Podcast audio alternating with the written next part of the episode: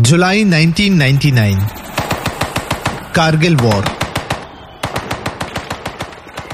कारगिल युद्ध में लड़ रहे जवानों का हौसला बढ़ाने के लिए कई मशहूर हस्तियाँ वॉर फ्रंट पे गई, जिनमें से एक थे भारत के one of the most talented and one of the most respected lyricist Javed Akhtar. जुलाई 1999 में जावेद अख्तर कारगिल के जवानों से वहाँ के ऑफिसर्स से मिले। उनकी हौसला अफजाई की और उनके साथ बैठकर बातें की। जावेद अख्तर वैसे तो अकेले कारगिल गए थे, पर रिटर्न अकेले नहीं आए। साथ लेकर आए एक कहानी, कारगिल युद्ध की कहानी, वहाँ के जवानों की कहानी, उनके स्ट्रगल्स की, उनके हिम्मत की कहानी। पर, इस तरह की कहानियाँ तो पहले भी कई फ़िल्में बता चुकी है। इसमें नया क्या होता? उन्नीस सौ नवासी में जावेद साहब ने लिखी थी एक फ़िल्म, जिसका नाम था मैं आज़ाद हूँ। यह जावेद साहब की बतौर राइटर आखिरी फ़िल्म थी। उसके बाद उन्होंने कोई भी फ़िल्म नहीं लिखी। तो जब 14 साल बाद जावेद साहब को एक कहानी मिली तो कंफ्यूजन इस बात का था कि इस कहानी को पेश कैसे किया जाए। यही सोचते सोचते जावेद साहब को याद आती है सालों पहले की बात। जब एक लड़का जो मुंबई के एचआर कॉलेज से कॉमर्स की डिग्री करने के बाद अगले दो साल तक पूरा दिन सिर्फ़ घर पे रहता था। सुबह आराम से उठता था और रोज बैठकर कम से कम दो हिंदी फ़िल्में देखता था और इसके अलावा और कुछ नहीं करता था। बेसिकली इस जवान लड़के के पास कोई लक्ष्य नहीं था और ये लड़का था जावेद अख्तर का बेटा Farhan Akhtar.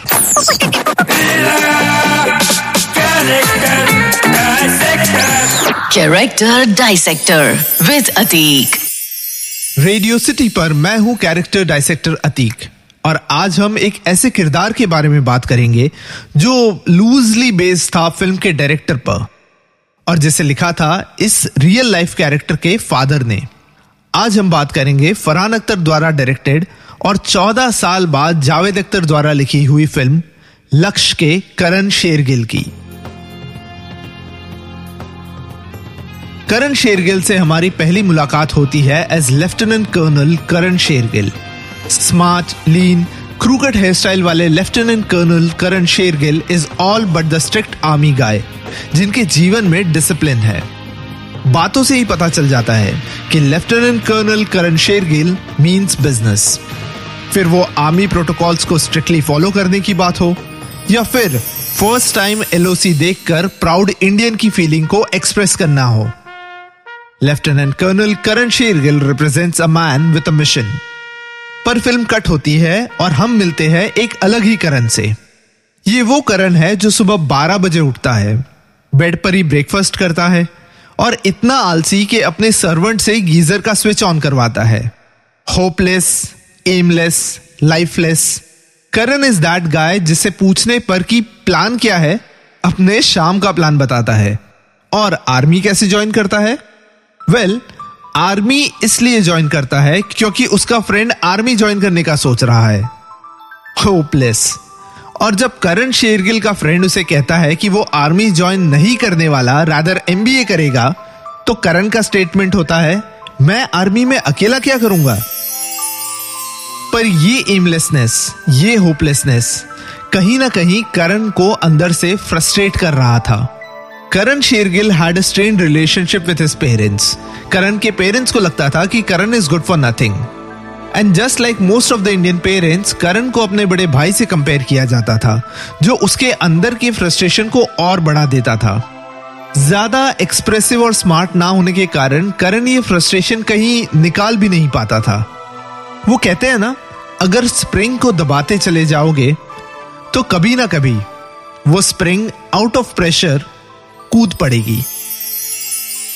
और ऐसा ही होता है करण के साथ, जब वो इंडियन मिलिट्री एकेडमी से भागकर वापस आ जाता है। Already frustrated with his life and family Karan का फ्रस्ट्रेशन लेवल और बढ़ता है at the Indian military academy और जब वापस आने पर उसके पेरेंट्स के ताने और उसके गर्लफ्रेंड से ब्रेकअप का प्रेशर उस पर आता है, तब वो एक स्प्रिंग की तरह उछलता है।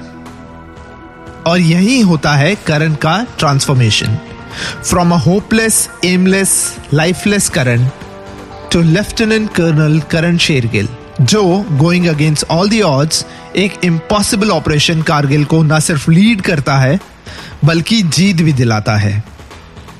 He was aimless he was hopeless he was lifeless ऊपर से जमाने का प्रेशर जब तुम्हारे पेरेंट्स और मशहूर राइटर्स जावेद अख्तर और हनी ईरानी और शायद इसी प्रेशर से निकल कर आती है हिंदी फ़िल्म इंडस्ट्री की one of the most path breaking film Dil Chahta Hai. और ये सब हुआ फ़िल्म लक्ष्य के राइटर जावेद अख्तर की आँखों के सामने। इसलिए कहीं ना कहीं जावेद साहब को करण शेरगिल में अपने बेटे फरहान दिखाई देते हैं। ये फ़िल्म और ये किरदार। फ़िल्म के डायरेक्टर फरहान अख्तर और प्रोड्यूसर रितेश सिद्धवानी के बहुत ही करीब है। और शायद इसलिए इतनी सारी फ़िल्मों के बावजूद आज भी इन दोनों के प्रोडक्शन हाउस एक्सेल एंटरटेनमेंट का थीम म्यूज़िक लक्ष्य फ़िल्म का टाइटल सॉन्ग का म्यूज़िक है। 2017 में इंडियन मिलिट्री एकेडमी यानी आईएमए इनवाइट करता है फरहान अख्तर को फॉर फुटबॉल टूर्नामेंट आईएमए यानी वही जगह जहाँ से लक्ष्य का करण शेरगिल ट्रेन होके आता है। फुटबॉल टूर्नामेंट के दौरान फरहान अख्तर आईएमए के जेंटलमैन कैडेट से इंटरेक्ट करता है तो सरप्राइजिंगली उन्हें पता चलता है कि more than 70 percent of gentleman cadets had IMA after watching Lakshya. Film के रिलीज़ के 17 साल बाद आज भी भारत के हर शहर में बसे हर करण शेरगिल को, जो होपलेस है एमलेस है लाइफलेस है। ये फ़िल्म और ये कैरेक्टर दिखाता है उनको सही Lakshya.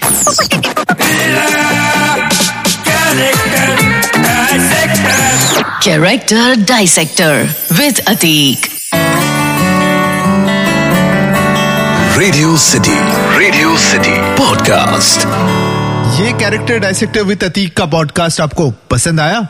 इस पॉडकास्ट का फीडबैक देने के लिए या दूसरे कैरेक्टर्स के सजेशन देने के लिए मेल करें podcast at my radio city dot com